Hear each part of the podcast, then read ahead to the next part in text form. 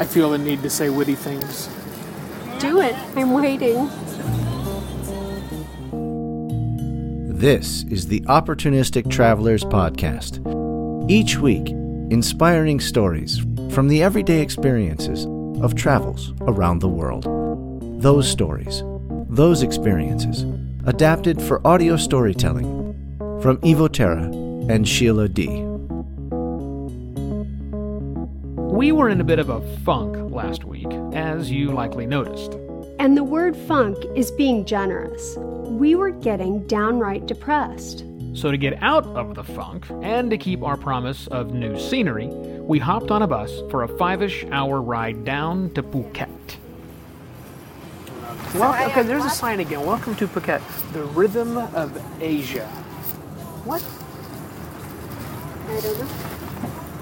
Rhythm is gonna get you. You should not do that. Welcome to Phuket, baby. Or Phuket. Phuket. Phuket.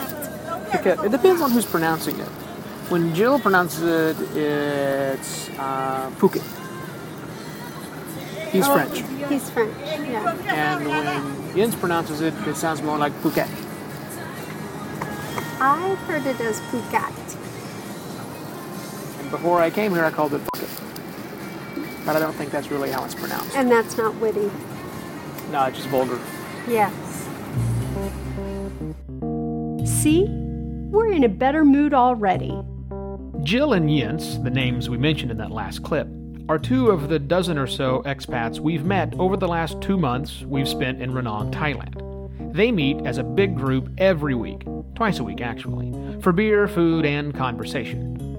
Okay, mostly beer and food. The conversation is interesting, as they're all speaking English with a host of different accents. Currently, we're the only American accents in the bunch. Our original intention was to bring you some of the interviews with those guys, the Renong Throng, as Evo calls them. But we're pretty sure at least some of them are on the lam. No international incidents, remember? But getting back to our five-ish hour bus ride to Phuket. As the bus made its way through the northern part of the island, Phuket is both a town and an island, Sheila had this observation.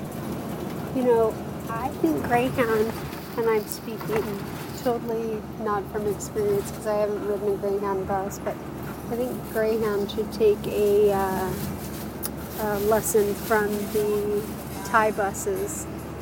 We had a T V show and music the whole way.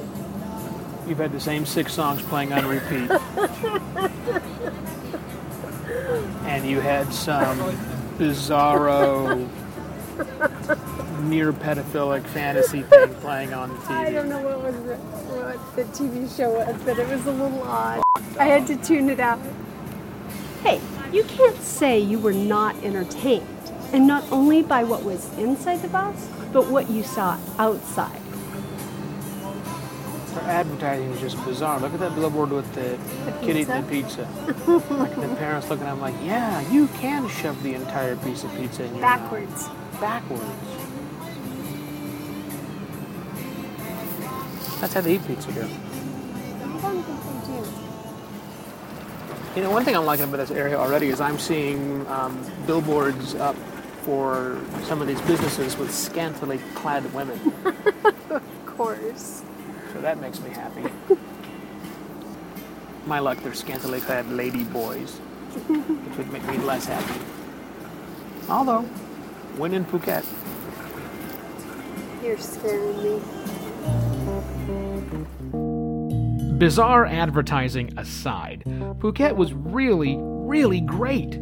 Three days of glorious sunshine, fantastic beaches of both the crowded and hidden variety, and no rain.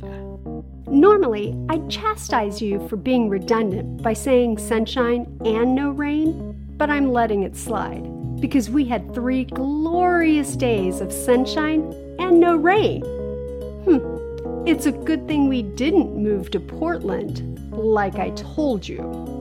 But there's one more thing we saw as we drove through Phuket that we need to talk about. It'll be the last clip of this shortened show. Shorter shows are much, much easier on Evo, which helps his mood which clearly helps mine. Our mood was also helped by a couple of outside factors.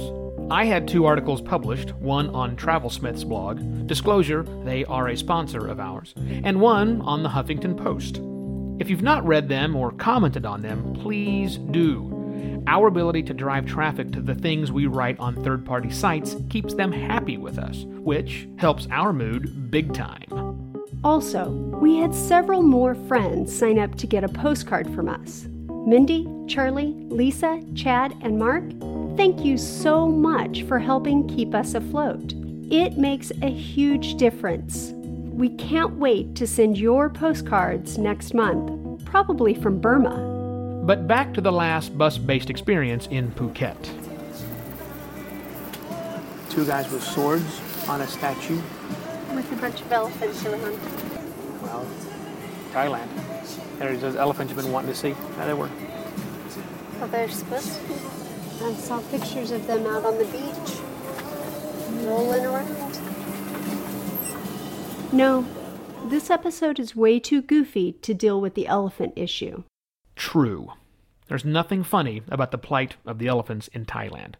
If we're going to cover the problem, a problem quite frankly most people don't know about and inadvertently contribute to, we need to do it right.